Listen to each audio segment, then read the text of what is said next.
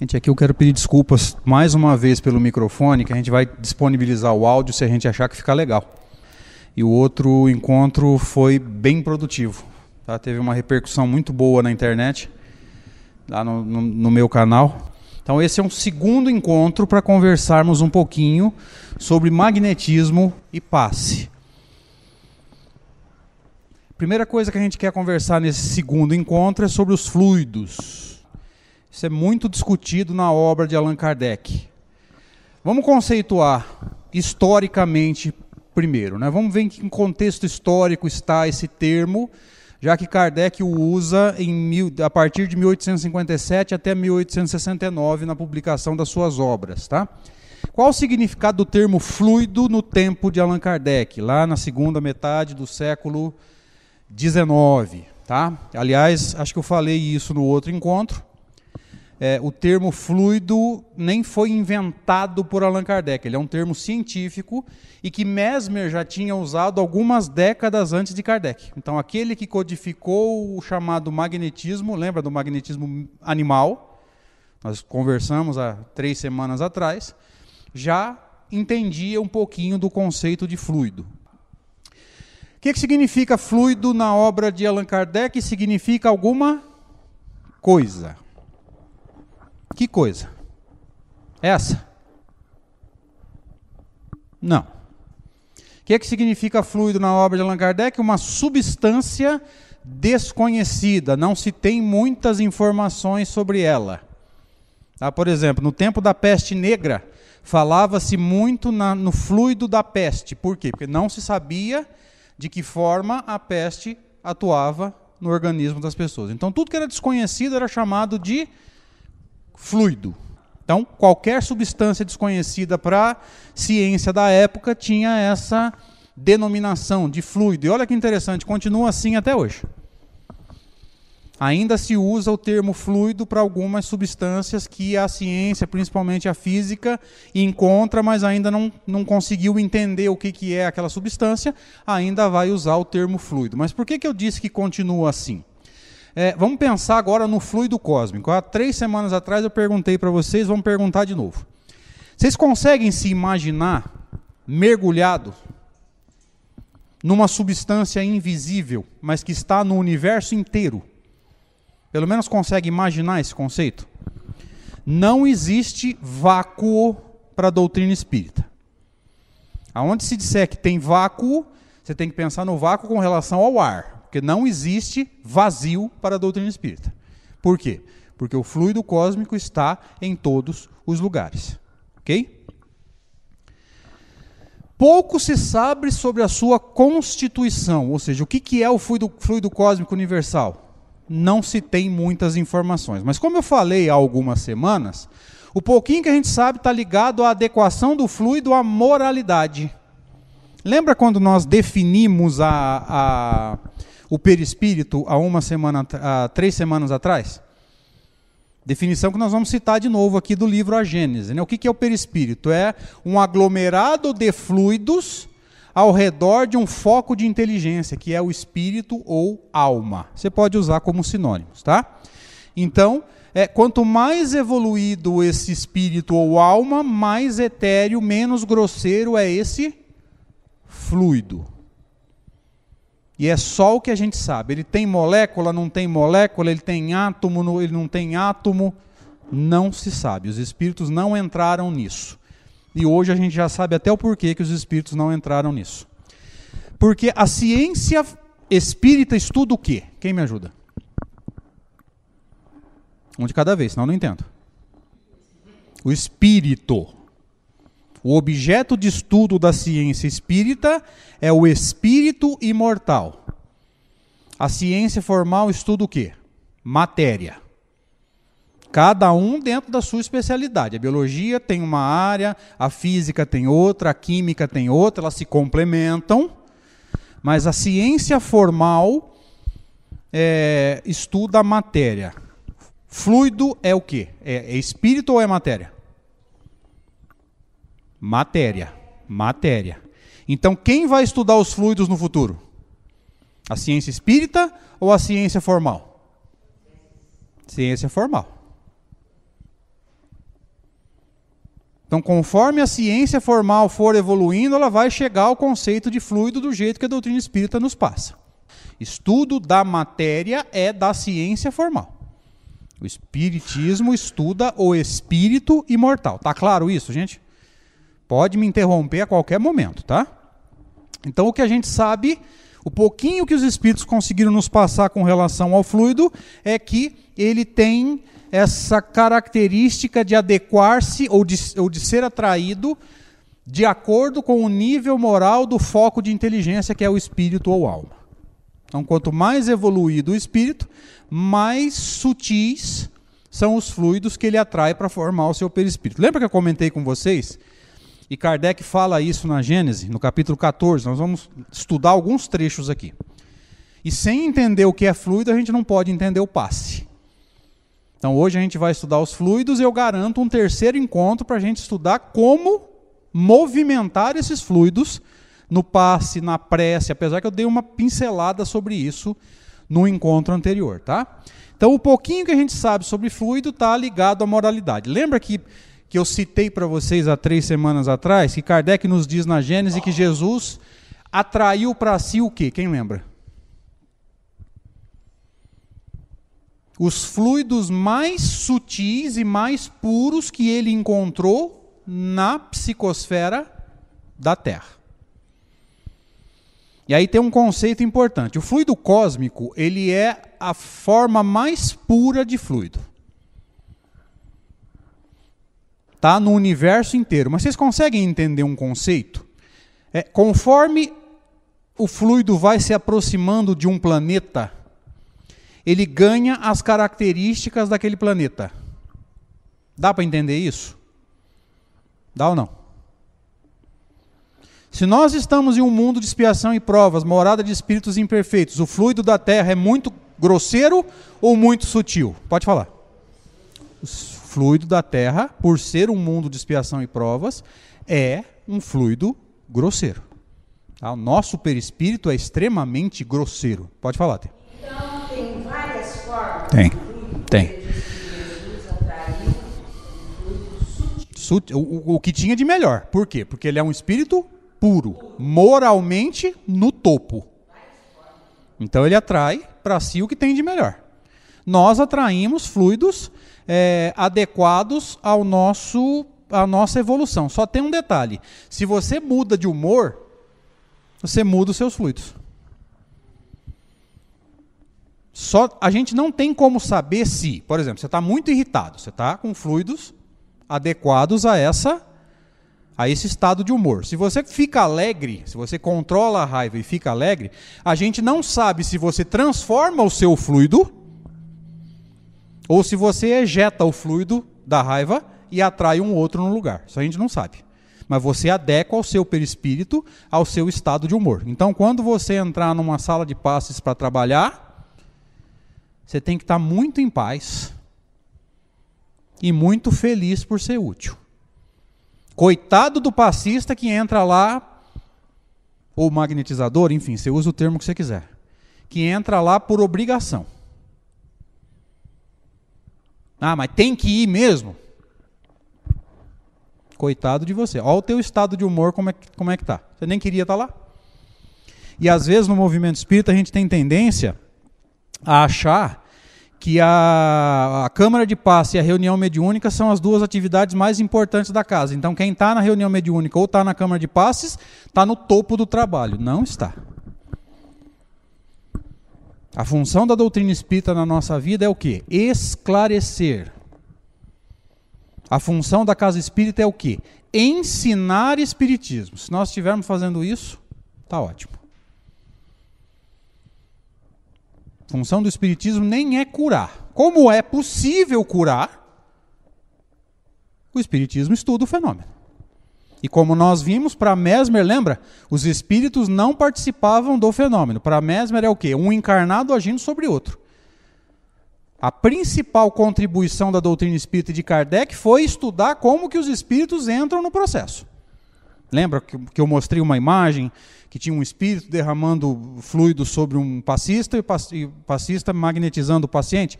Chegou no momento que eu coloquei um X bem grande no, em cima do espírito. E falei, para Mesmer, os espíritos não participam. Aliás, Mesmer nem acreditava em espírito. Não era exatamente materialista, porque ele acreditava no fluido cósmico. Então o conceito de fluido já vinha lá de trás. Tá claro, gente? Dá para acompanhar o raciocínio? Então vamos lá.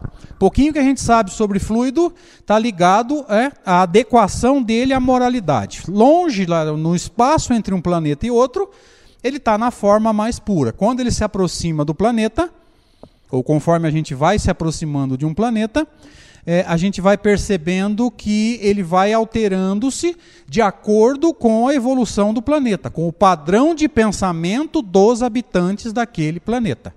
Júpiter, por exemplo, segundo os espíritos, é um mundo muito mais evoluído que a Terra. Então o fluido de lá é mais sutil do que o daqui? Sim, o perispírito dos habitantes de Júpiter é mais sutil do que o nosso? Olha só. Porque Júpiter é, segundo um adendo, um comentário de Allan Kardec, salvo engano, a questão 188 de O Livro dos Espíritos, Júpiter é um mundo bem mais evoluído que a Terra. E se você quiser complementar essa informação, vá à Revista Espírita, quando Kardec evoca espíritos que vivem em Júpiter para se manifestar na Sociedade Parisiense de Estudos Espíritas. Mozart é um deles. Ele vai falar sobre a música celeste e vai dizer o quê? Que a nossa música clássica, lembra? Mozart, Beethoven, Vivaldi, é uma pálida ideia da música universal. E vocês ouvindo sertanejo universitário. Parabéns para vocês.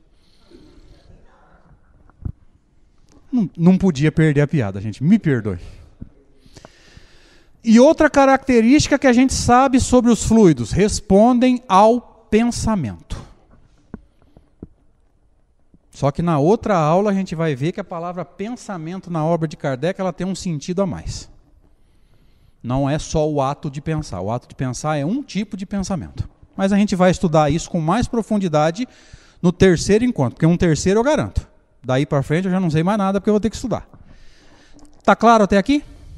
Dá para acompanhar? Então vamos lá. No livro A Gênese, no capítulo 14, chamado Dos Fluidos, eu tenho uma vontade de fazer um estudo desse texto no meu canal, mas ele é tão grande, tão complicado, que ele levaria muito tempo. Então nós pegamos alguns trechos para trazer para cá. Como já foi demonstrado, o fluido cósmico universal é a matéria elementar primitiva, cujas modificações e transformações constituem a inumerável variedade de corpos da natureza. Tudo que é matéria no universo inteiro tem como princípio o fluido cósmico. Então entenda comigo agora que o fluido cósmico ele é aquilo que Kardec vai chamar de princípio material. No livro dos Espíritos, no livro 1, Kardec vai falar que existe o princípio material, o princípio espiritual e Deus acima de tudo. É um triângulo: Deus, Espírito e matéria. Qual é o princípio material? Fluido cósmico tudo que é matéria, essa cadeira que você está sentado, esse microfone que eu estou segurando, esse projetor, esse computador, tudo que é matéria é fluido cósmico modificado. Matéria. Mas matéria não é espírito. Que, aliás, eu já falei isso há três semanas atrás e vou falar de novo. Se eu tiver que resumir a primeira parte do livro dos Espíritos, são quatro partes ou quatro livros, né? Vai da questão 1 até a 75, eu resumiria dessa forma. Espírito é o ser pensante, ele pensa, ele quer, ele tem vontade, ele tem desejo, ele tem sentimentos. Matéria não quer, não pensa, não tem vontade, não tem desejo, não tem sentimentos. Então vai juntando as informações. Teu perispírito é matéria? É fluido. Fluido não é matéria? Então o perispírito é matéria. O perispírito tem vontade própria? Começa a entender isso, porque você vai ver em alguns livros aí que o perispírito ficou em tratamento e que a alma foi para outro lugar. Erro doutrinário crasso e grosseiro. Que Kardec fala abertamente que você não pode imaginar a alma sem perispírito e perispírito sem alma. Erro doutrinário crasso e grosseiro. Então o fluido cósmico é o princípio material, tá? Existe o princípio material, existe o princípio espiritual. E acima de tudo, Deus. Esse é o resumo da primeira parte, ou o livro 1, né, que vai da questão 1 até a 75, em O Livro dos Espíritos. Como princípio elementar universal, gente, o que é princípio? Ponto de partida, tá? A palavra princípio aí tem exatamente essa ideia, ou seja, é o começo de uma linha de raciocínio, tá? Como princípio elementar universal, ele apresenta dois estados de, distintos: o de eterização ou imponderabilidade, que, se, que pode ser considerado seu estado normal primitivo, esse mais puro entre um planeta e outro, quando ele não tem característica de nada nem de ninguém. Ele é do jeito que Deus criou. Que tanto o princípio material quanto o princípio espiritual são criações de Deus. Deus cria o fluido puro. Ele sofre alterações quando ele se aproxima de inteligências. Os planetas são povoados por inteligências, encarnadas ou desencarnadas. Tá claro, gente? Está muito complicado? Então vamos lá. Então, esse extremo é o da eterização ou imponderabilidade. O que é imponderabilidade? Não pode ser ponderado. O que é ponderado? Medido. Você não mede fluido, ó, me dá um metro de fluido. Me dá um quilo de fluido. Ele é imponderável no estado mais puro. Ou materialização ou de ponderabilidade, que é, de certa maneira, apenas consecutivo àquele outro. Quando é que ele se torna ponderável? Quando ele se torna essa matéria que a gente toca. Você está sentado numa cadeira. Eu posso medir essa cadeira? Posso pesar essa cadeira? Então ela é ponderável. Ó, esse é o outro. Não é o outro extremo ainda. Tá? Porque há matérias mais, mais ponderáveis do que essas. Tá claro até aqui? Então vamos lá. O ponto intermediário é o da transformação do fluido em matéria tangível. Acabei de falar, lembra? Eu sempre achei que essa matéria aqui, ó, era o outro extremo. Não.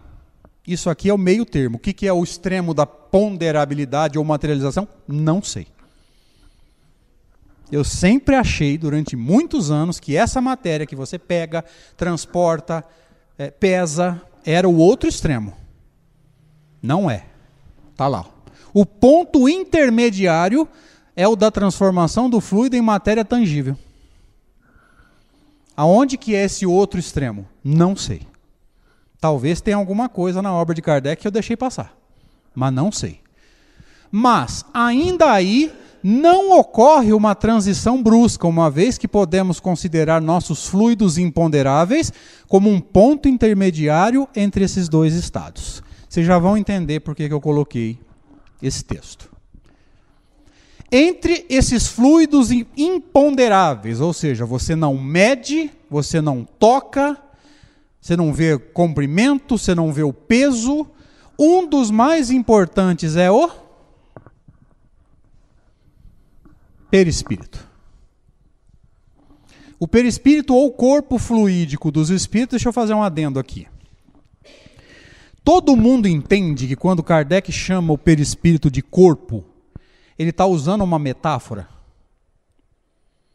Porque se você não entender que isso é uma metáfora, você vai achar que o perispírito tem órgãos, tecidos, é, membros.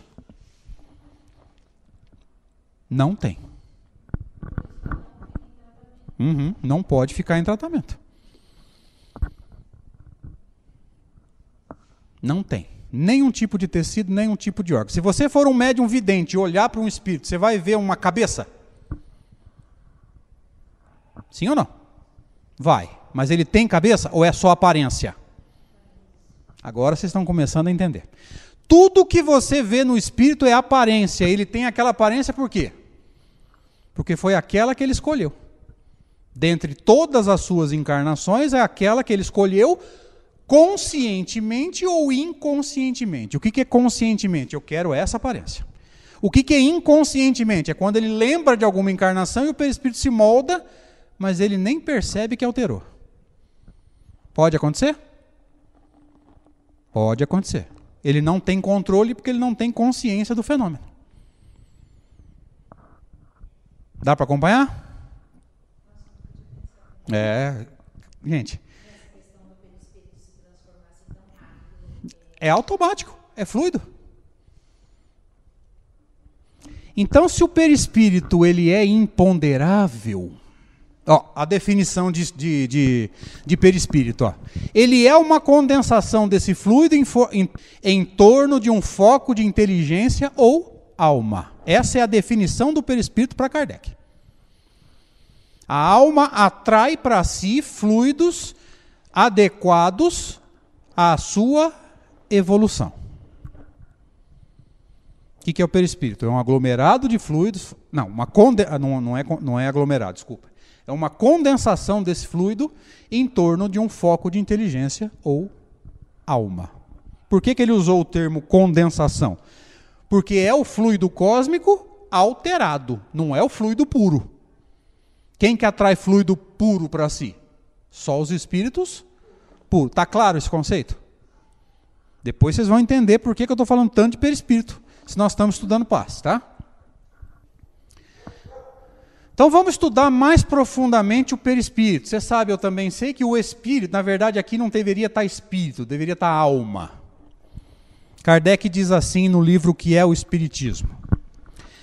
A alma é um ser simples, o espírito é um ser duplo, o homem é um ser triplo. Ou seja, a, a alma tem uma estrutura só, o espírito tem duas, que, que é a alma mais perispírito. O homem tem três, que é o corpo. Então, se eu imaginar o ser pensante sem o perispírito, como é que eu tenho que chamar ele?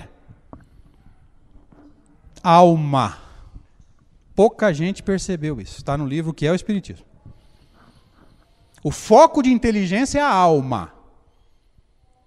Alma mais perispírito igual espírito. Alma mais perispírito mais espírito igual homem. Homem no sentido masculino ou no sentido humano? Humano. Você não vai achar homem no sentido masculino na obra de Kardec se eu não estiver enganado. Só em alguma situação específica. Tá? Então, homem é o quê? Um espírito encarnado, um ser pensante envolvido pelo perispírito e carregando momentaneamente um corpo. Tá claro? Isso é, isso é importante. Então vamos voltar aqui para o texto. Já vimos que o corpo carnal, ou seja, esse corpo grosseiro que nós carregamos durante a encarnação, também tem a sua origem nesse mesmo fluido transformado. Da onde vem o corpo físico? Também do fluido cósmico. Olha só, estão no mesmo estado? Não, porque o perispírito você não mede, você não pesa. Ele é imponderável. O corpo é ponderável? Quantas vezes você subiu na balança só essa semana? Quantas vezes você mediu a sua altura? E depois de velho a gente acha que vai crescer ainda. E só cresce para os lados, né? Então veja, aqui é matéria ponderável. Tá claro? Grosseira. O perispírito é matéria imponderável. O que, que é imponderável? Não pode ser medida. Pensa comigo agora. Se o perispírito não pode ser medido, explica para mim aquela história de foto Kirlian.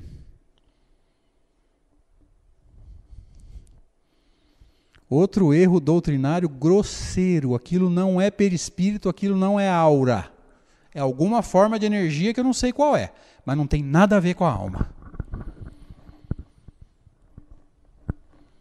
E por não estudar Kardec, a gente fica trazendo esses conceitos tudo para o movimento espírita. Você quer ver outra bobagem? Quando falaram que você tem chakra, centro de força. Peraí, o teu perispírito não agarra no teu corpo inteirinho, célula por célula? Para que chakra? outra bobagem de espiritualistas que trouxeram para o movimento espírita, todo mundo aceitou sem critério. Ganhar dinheiro, vender livro, enfim, tem uma série de objetivos que eu não vou comentar aqui. A gente pode se reunir num dia e bater papo e a gente fala sobre isso. Então vamos lá. No perispírito, a transformação molecular ocorre de maneira diferente, uma vez que o fluido conserva a imponderabilidade e suas qualidades etéreas. Qual, qual, qual delas? Quais qualidades eternas? Etéreas, desculpa. Uma delas, importantíssima, plasticidade que é essa capacidade que o perispírito tem de se moldar automaticamente conforme o espírito lembra de outra encarnação, ele muda a sua aparência automaticamente. Quando é que o médium vidente vê o espírito? Lembra quando Kardec, nós conversamos sobre isso um pouquinho antes da palestra. Lembra quando Kardec discute a dupla vista no livro dos espíritos? O que é dupla vista ou segunda vista? O corpo está em transe, o espírito está saindo do corpo. Se ele está saindo do corpo, ele já está vendo o plano espiritual? Está. Uma vista. Mas o corpo não perdeu a consciência totalmente, então ele está vendo o plano físico? Duas vistas. Quando Kardec vai falar sobre a dupla vista no livro dos médios, ele chama de mediunidade e evidência. Então, dupla vista e evidência é a mesma coisa. Vocês estão vendo quanto que o estudo de Kardec faz falta? Se você estiver plenamente consciente, cravado no corpo, médium vidente não vê. Quando é que ele vê? Quando o corpo permite que a alma dele saia do corpo. Por que, que ele está vendo os dois planos? Porque o espírito está fora do corpo, vendo o plano espiritual. Mas o corpo ainda está consciente, vendo o plano físico dupla vista, segunda vista. Quando Kardec vai discutir essa, essa faculdade no livro dos médios, ele vai chamar de evidência. Mas, oi. Cuidado, porque tem gente com a imaginação bem aflorada, e eu discuto isso nos meus estudos no livro dos médios. Porque se eu falar que eu sou vidente, eu falar eu estou vendo uma coisa aqui, e você não é vidente, como é que você vai falar não, você não está vendo? Só se você estudar. Então, no perispírito, o fluido conserva a sua imponderabilidade. Então, atentem para isso, gente. Tá? Essa história de foto Kirlian. Outro conceito que é antidoutrinário, aura. Pode parar. Para Kardec não tem nada disso. Para Kardec é um ser pensante envolto pelo perispírito. Durante a encarnação, ele tem o corpo. Para Kardec é muito mais simples. Ok? Então vamos seguindo. O corpo perispiritual e o carnal têm assim a sua origem no mesmo elemento primitivo. Qual que é mesmo? Fluido cósmico, ótimo. Ambos são matéria, ainda que sob dois estados diferentes, porque o perispírito é imponderável, o corpo é ponderável. Você vê, você toca, você mede, pesa, está claro aí? Olha que legal, cara. Como Kardec faz falta. Os dois nascem do mesmo fluido, só que em estados diferentes de alteração. Ok?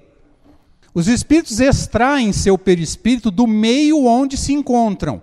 Isso quer dizer que esse envoltório é formado dos fluidos ambientes. Então, se eu mudo de planeta, eu mudo de perispírito? Se eu tiver merecimento para ir para Júpiter, o que, que vai acontecer comigo? Eu levo o meu perispírito para lá? Ou eu deixo o fluido aqui e atraio o outro lá? Vamos ver.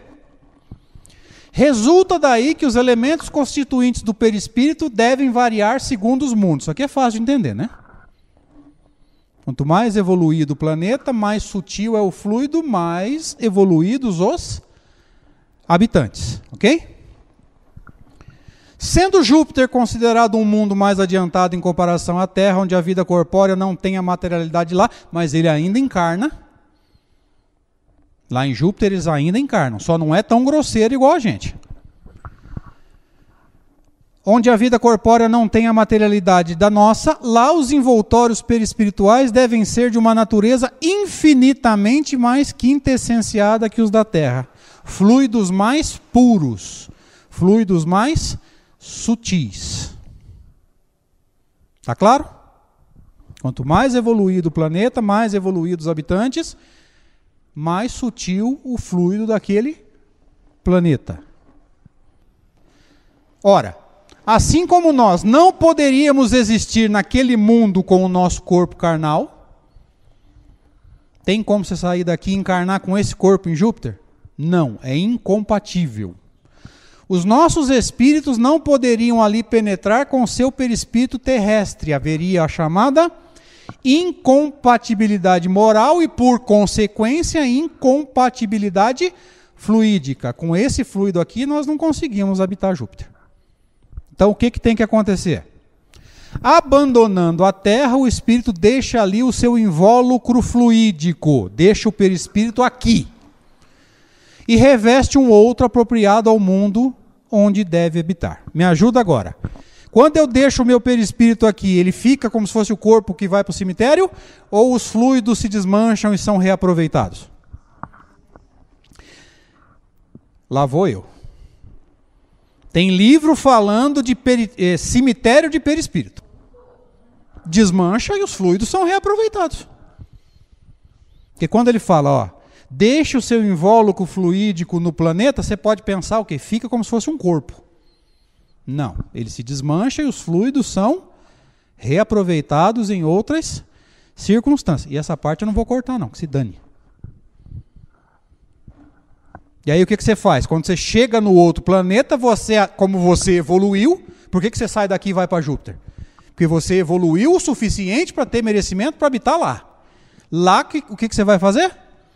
vai atrair fluidos compatíveis com o seu novo mundo e com o seu novo estado evolutivo. Lembra?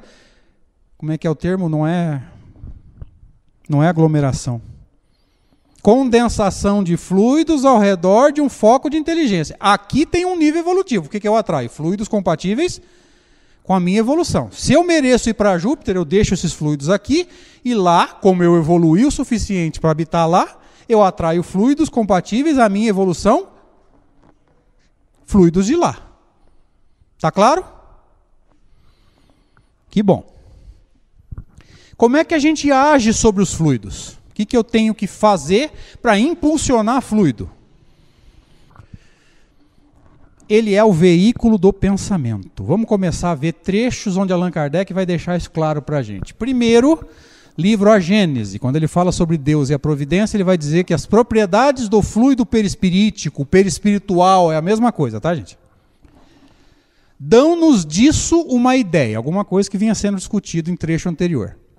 Ele não é em si mesmo inteligente, pois que é matéria. Ficou claro? Matéria não pensa. Matéria não tem vontade própria. Então, tá claro lá, o perispírito tem vontade própria? Não, ele responde ao pensamento da alma ou espírito. Mas serve de veículo ao pensamento, sensações e percepções do espírito.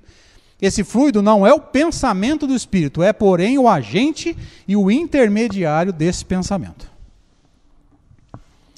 Falei isso há três semanas, vamos de novo. Como é que a minha voz está chegando aos ouvidos de vocês? O que, que é o veículo do som?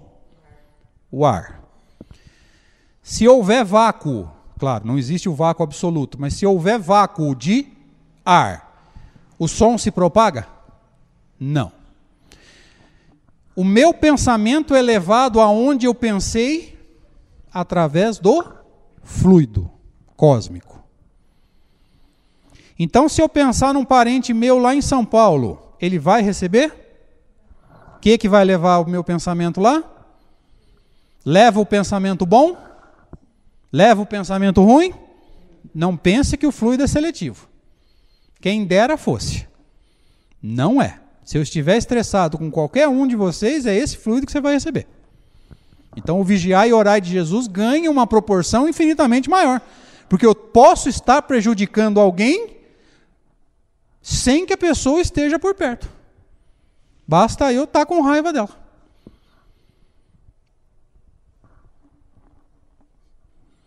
Vocês estão entendendo o que é uma câmara de passe? Entra lá se sentindo mal e acha que os espíritos vão compensar. Depois nós vamos ver isso. Livro dos Médiuns, segunda parte das Manifestações Espíritas, capítulo 25, das evocações. Será o fluido universal o veículo do pensamento, assim como o ar é o veículo do som? Sim, com a diferença de que o som não pode fazer ouvir-se, senão dentro de um espaço muito limitado. Chega num ponto que o som está baixinho para você, não está? Se você estiver do lado da caixa de som, tá estourando. Dependendo da distância, Está baixo. Dependendo da distância, nem ouve. Qual é o limite do som? A atmosfera. Porque ele não precisa do ar para se propagar. A nossa, é, o, o nosso ar vai até onde? Até o final da. Então, se você conseguir emitir um som muito alto, o máximo que ele vai chegar é o limite da atmosfera. Para o fluido há limites. Ele não é universal. Então, ele está onde? no universo inteiro. Então veja, para o som há limites. Para o pensamento, não. Impressionante, né?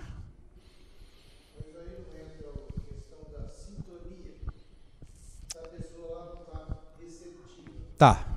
Sim. Sim. Sim.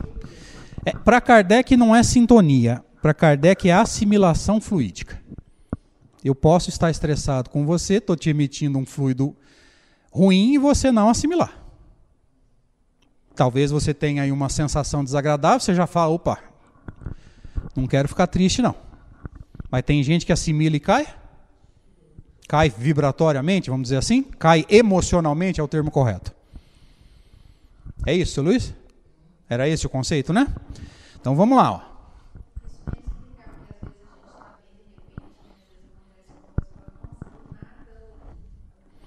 É, deixa, eu, deixa eu só colocar o dedo nessa ferida, gente.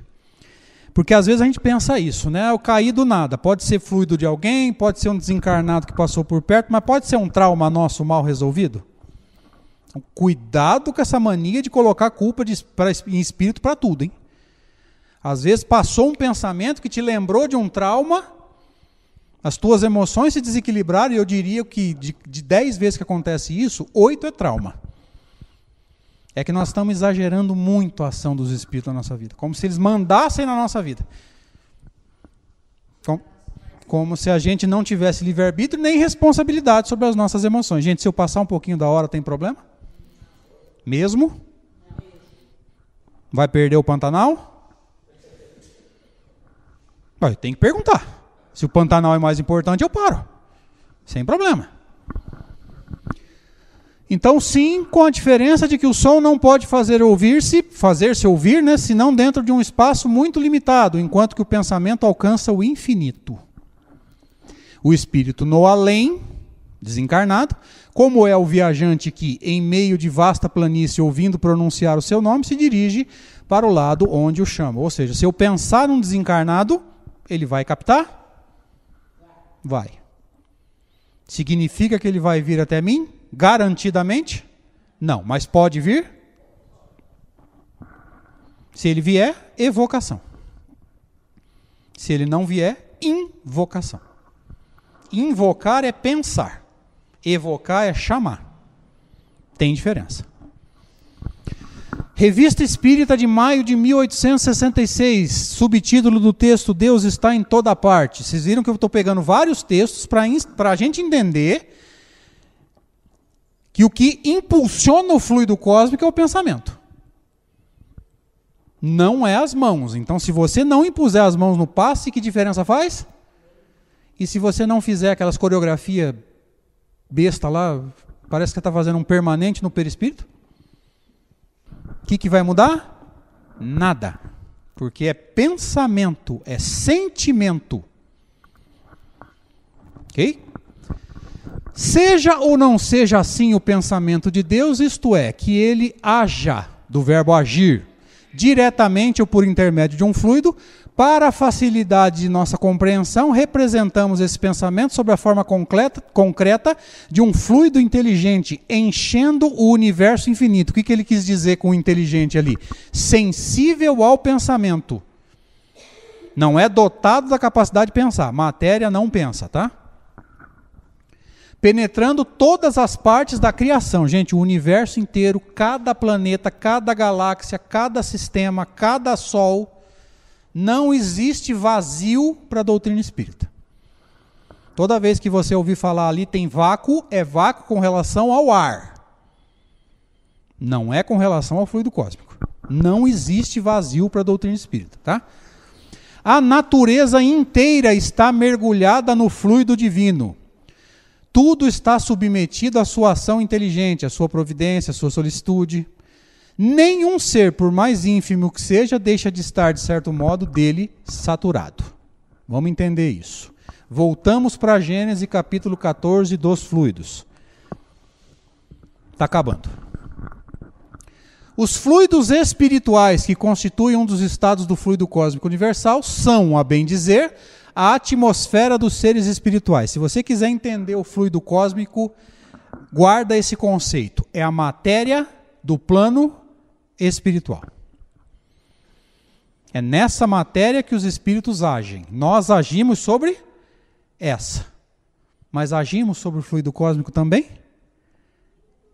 Aqui eu posso agir com a mão. No fluido cósmico é com o pensamento. Se vocês estão entendendo isso, vocês estão começando a entender o que é magnetismo para Kardec. O elemento de onde eles tiram os materiais sobre os quais operam, veja, a matéria do mundo espiritual. O meio onde ocorrem os fenômenos especiais, perceptíveis à visão e à audição do espírito, mas que escapam aos sentidos carnais, ou seja, aquilo que está acontecendo no plano espiritual, os espíritos sabem, veem, ouvem, mas nós encarnados não Vemos, não ouvimos e não sabemos. Vocês acham que está acontecendo coisa só aqui no plano físico? Lá tem muito mais acontecendo que aqui. O meio onde se forma a luz peculiar ao mundo espiritual, diferente pela causa e pelos efeitos da luz ordinária. O que é ordinária? Luz comum, tá? Ordinária não tinha o sentido pejorativo que algumas vezes tem hoje. Finalmente, o veículo do pensamento, como o ar é o do som. Os espíritos atuam sobre esses fluidos espirituais, não manipulando como os homens manipulam os gases, mas empregando o pensamento e a vontade. Como é que você manipula fluido? Pensando. Todo mundo aqui entendeu que o, que o termo manipular também não é bom? Porque manipular é mexer com a mão. Veja, Kardec não tinha termos adequados, ele se expressava e a gente tem que entender isso. Você não mexe nos fluidos com a mão, é com o pensamento. Tá? Manipular é o termo mais adequado que ele achou. Para os espíritos, o pensamento e a vontade são o que a mão é para o homem. Essa frase resume tudo. Resume tudo. Para os espíritos, o pensamento e a vontade são o que a mão é para o homem. Então, da mesma forma que eu pego esse copo com a mão, os espíritos agem na matéria elementar pelo pensamento. Então, o que eu tenho que fazer para emitir fluidos para uma pessoa, bons ou ruins? Pensar nela. O fluido vai ser bom ou ruim de acordo com o que eu estiver pensando ou sentindo. Esse é um conceito que eu vou trabalhar bastante no terceiro encontro. Eu posso estar pensando uma coisa e sentindo outra. Eu posso estar pensando, Deus te abençoe, mas posso estar angustiado. Porque Kardec sintetiza na palavra pensamento todos os atributos do espírito imortal. O ato de pensar, sentimento, sensações, memória, tudo isso para Kardec está resumido numa palavra só: pensamento. Mas eu posso estar pensando no bem, ou seja, que Deus te abençoe, que os bons espíritos te protejam, mas eu posso estar com uma sensação ruim? Entre aspas, por dentro? Angustiado, com raiva, não com raiva da pessoa, com raiva de outra situação. Mas não interessa de quem é a raiva, que tipo de fluido eu estou derramando. Está ficando claro o tamanho da encrenca que é trabalhar no passe? Não é um status, não, viu, gente? Vai ter que pensar muito e vai ter que se preparar muito bem. o primeiro, o primeiro quesito para você se tornar um bom passista é entender o fenômeno.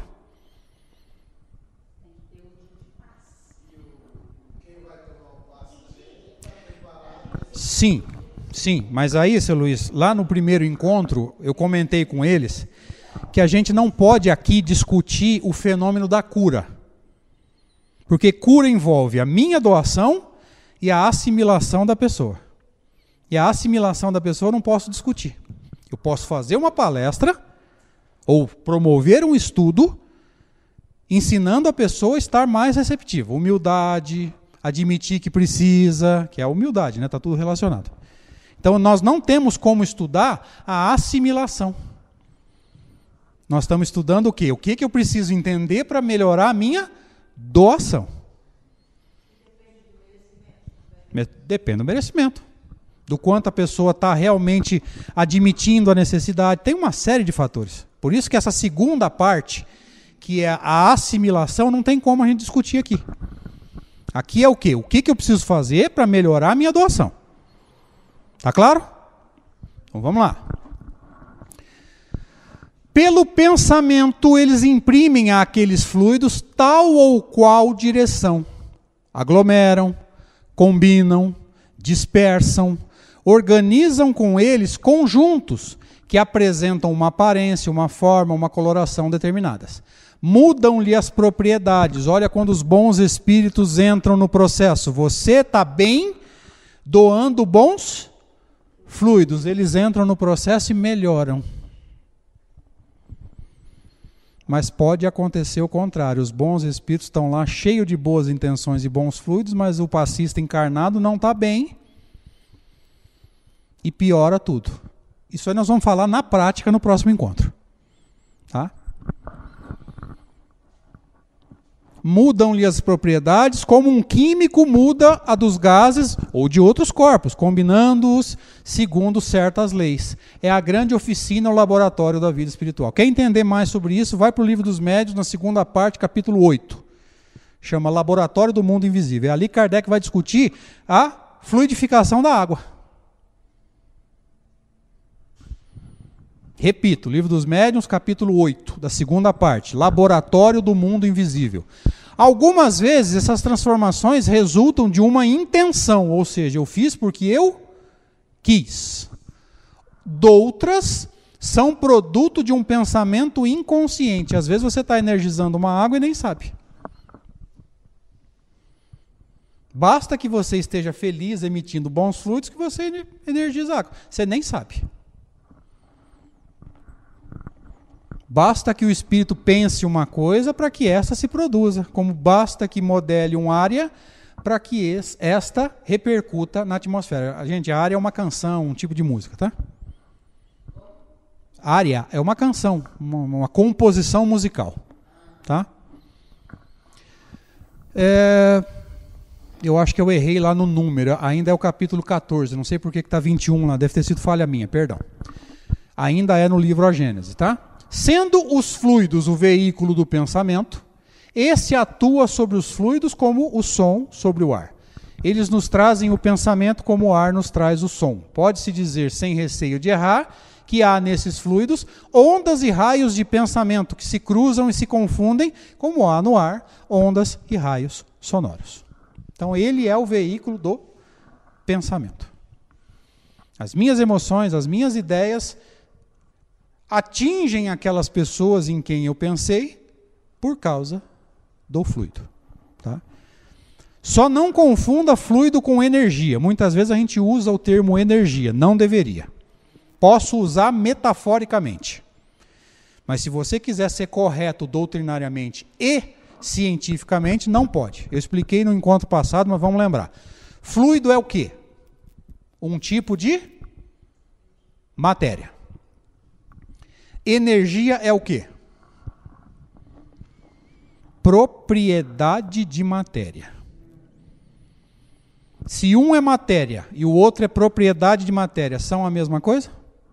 Não. Então eu não deveria usar o termo energia, eu tenho que usar o termo fluido. E Kardec deixa claro em vários pontos da obra dele: fluido é um tipo de matéria. Ele explica esplendorosamente no livro dos médios. Ele fala assim: como é que o espírito age sobre matéria? O espírito precisa de matéria para agir sobre matéria. O perispírito é fluido. Fluido é matéria. Então, se ele alterar as propriedades do perispírito, ele pode agir sobre matéria? Pode. Fenômenos de efeitos físicos. Em condições normais, o perispírito é invisível, a gente não vê, só o médium vidente. E intangível. Pode ter um espírito aqui do meu lado. Eu estou tocando ele? Não estou. Se o espírito se tornar visível e tangível, é porque ele alterou as propriedades do perispírito. Como é que chama esse fenômeno? Aparição. Que é o que o movimento costuma chamar de materialização. Ele se torna visível para todos nós a olho nu. É diferente da vidência. Tá claro? Tá mesmo? Vidência é uma coisa, aparição é outra. Vidente, só o médium vidente vê.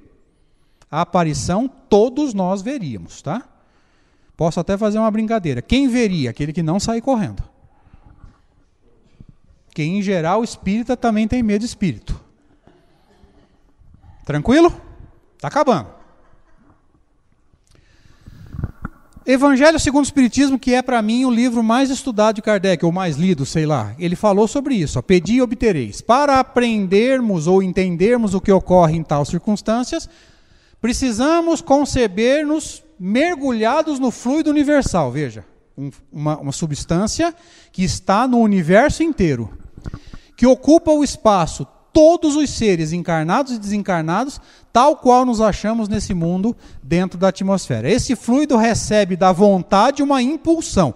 Então começa a entender. Esse, esse slide é importante. Ele não é apenas o veículo do pensamento. Quando eu penso, eu impulsiono o fluido e dou ao fluido a característica do meu pensamento. Pensamentos bons emitem bons fluidos. Pensamentos maus emitem? Opa, começa a entender isso. Esse slide é importante por causa disso. Esse fluido recebe da vontade uma impulsão. Ele é o veículo do pensamento, como o ar é o do som, com a diferença de que as vibrações do ar são circunscritas, ou seja, vai até a atmosfera e para. Ao passo que as do fluido universal, como o próprio nome diz, né? se é universal, está no universo inteiro, se estendem ao infinito. Dirigido, pois, o pensamento para um ser qualquer na Terra ou no espaço, de encarnado para desencarnado, ou vice-versa, uma corrente fluídica se estabelece entre um e outro, transmitindo de um ao outro o pensamento como o ar transmite o som. Então eu posso pensar em Mozart lá em Júpiter, ele vai receber? Vai. Se ele pensar em mim de alguma forma, eu vou receber? O problema é que eu estou encarnado, eu não vou saber decodificar. Mas que eu recebo o fluido, eu recebo. Se eu vou entender que é dele, é outra história, porque o encarnado está limitado. Beleza, gente? Deu uma, deu uma noção? Então, beleza. A gente combina uma terceira data para a gente conversar sobre a prática ou as noções práticas da obra de Kardec sobre passe e mediunidade curadora. Beleza?